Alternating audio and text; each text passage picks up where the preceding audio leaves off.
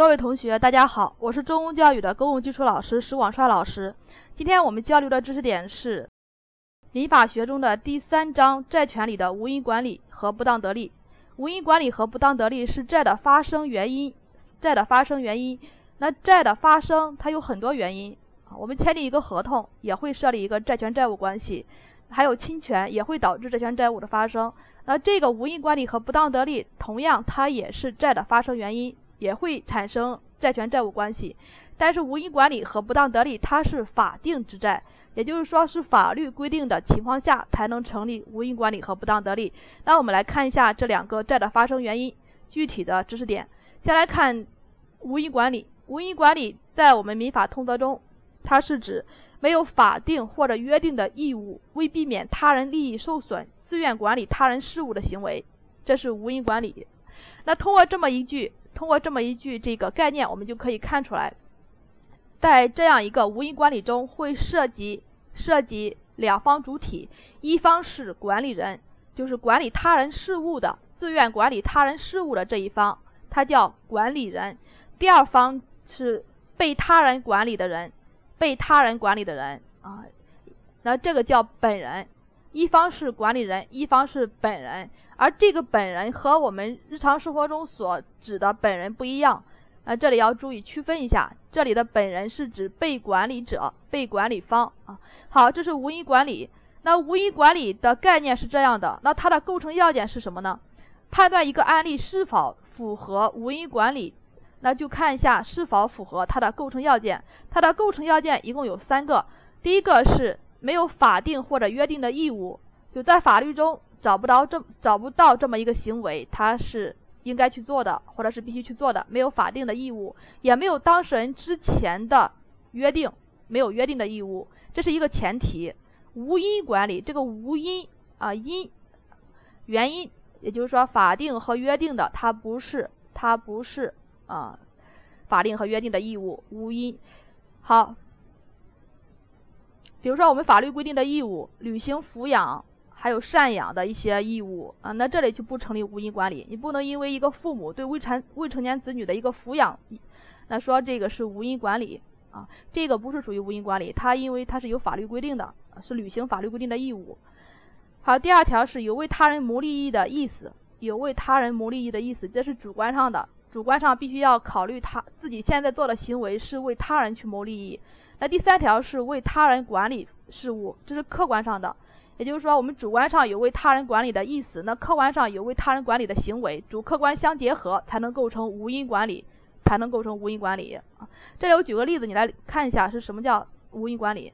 我们经常会出这么一个案例：甲和乙是邻居，乙呢外出打工，那家里的房屋年久失修，有一天又下暴雨啊，这甲看见这个乙的房屋有倒塌的危险，然后就。请了两个建筑工人，又买了一些建材，帮乙进行了修葺。好，这样一个行为，它是一个无因管理行为。那我们来看一下，它是不是符合构成要件的这三个条件？第一个条件，没有法定或者约定的义务。甲去帮乙来修葺自己年久失修的房屋，它是没有任何法律规定的，说邻居之间必须有这种义务啊，这是没有任何法律规根据的。好，也没有当事人事前的约定。因为乙和甲他之前没有约定过房屋要维修的事宜，所以它符合第一个前提，就是没有法定或没有约定的义务，就是无因这个条件它符合了。好，第二个是有为他人谋利益的意思，他有没有符合？甲呢，他看见乙的房屋要倒塌了，他要去帮他进行修葺，帮他进行管理，他主观上有这么一个意图，这个是符合的。那第三个条件，在客观上为他人管理事务，他去请了两个建筑工人帮乙。帮这个年，帮乙把年久失修的这个房屋修葺好，那这个是客观上的一个行为，为他人管理事务的客观行为，主客观也都符合三三个条件，无因管理的三个构成要件，这个案例中它是完全符合的，所以刚才举的这个案例，它是属于无因管理的一个案例。那对于无因管理而言，无因管理它的法律效力是什么？我们说无因管理它是债的发生原因，它会产生一个什么样的一个债权债务呢？那对于无因管理而言，有一点是管理人有权要求本人偿还因管理事务所支出的必要费用及其利息，并且还可以要求本人偿还因管理事务所造成的损失。大家你看，这两条就告诉我们了。好，管理人和本人之间，管理人他所付出的必要费用以及遭受的损失，都可以要求本人来偿付。那如果本人回本人他不偿付的话，那这里如果如果啊构成这个起诉的条件，法院是支持管理者的。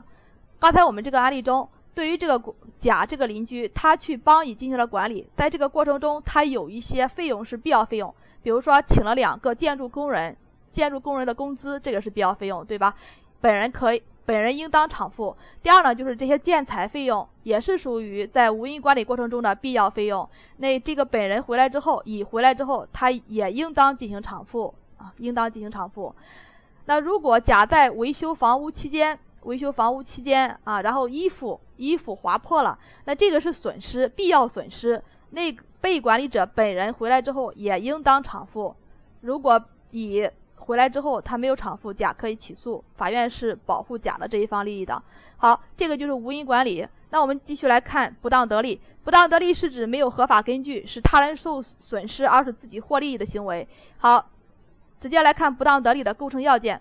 这个构成要件一共是四个，一是，一是它的这个前提，前提是没有没有合法根据，这个合法根据和我们无因管理的那个前提是一样的，就是法律规定和当事人的约定，这两者的前提是一样的。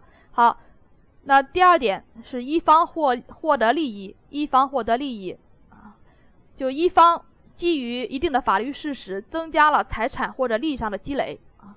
好，第二、第二、第三个是他方受损失，一方获利，另一方受损失啊，是指因为一定的法律事实使财产利益减少或者丧失，这个叫一方受损失。那下面呢，第四点是获得利益和受到损失之间必须有因果关系啊，这是四个构成要件了。我们来看一个案例，来理解一下什么叫不当得利。不当得利这里他出的案例还是比较多的，但是他经常出的案例啊有这么几有这么几个，第一个。第一个，甲甲去银行取取钱，取钱本来取一百元，结果银行的工作人员啊多给了二十元，一共取了一百二十元。好，对于多给的这二十元，多给的这二十元，它就属于不当得利。我们来看一下，它是不是符合刚才我们讲的这四个构成要件。第一个构成要件，前提是没有法律规定和当事人的约定。对于这多给的二十元钱，那法律没有任何规定。取一百元必须多给二十元啊，那也没有当事人之前的约定，这个甲呢和这个银行也没有事前的这种约定啊，所以它符合前提条件。好看第二个要件，一方获得利益了。对于甲而言，他多给多拿了二十元钱是吧？他是不是有一定的财产的积累了，增加了对吧？财财产增加了，这是一方获得利益的一个体现。好，第三个是他方受损失。对于银行而言，多付出了二十元钱，这是一定的损失。那第四个是获得利益和受到损失之间有因果关系。那对于甲获得了二十元的这个增加了财产，获得了这个利益，它和乙银行受到损失之间，它是有一定的因果关系的啊。那甲获利益是因为银行受损而导致的，这是一定的因果关系，所以它符合不当得利。那我们来看一下不当得利的法律效力是什么？对于不当得利而言，不当得利而言，它也是债的发生原因。那不当得利的法律效果，法律效果主要是指对于不当得利予以返还，受益人负有返还不当得利的义务。也就是说，在我们不当得利之债中，受益人要将所获得的利益返还给受损失一方。在刚才我们举的例案例中，对于甲而言，他是受益人，他要将他所获得的二十元的不当得利返还给银行。啊，如果不返还的话，引起诉讼纠纷。法院是支持保护受损失这一方的，那这是不当得利之债它的一个法律效力的问题。好，我们最后来总结一下，对于无因管理和不当得利，无因管理和不当得利，那这个地方容易出简答题，它是债的发生原因。那除此之外，还容易出一些案例题、案例分析题啊，客观题当然也有可能出，但是我们主要是主观题的预测，所以这个地方作为简答和案例来准备。啊，在答这一部分知识点的时候，概念、构成要件以及法律效力三者缺一不可。好，这是我们所讲的不当得利和无因管理这两种债的发生原因。谢谢大家。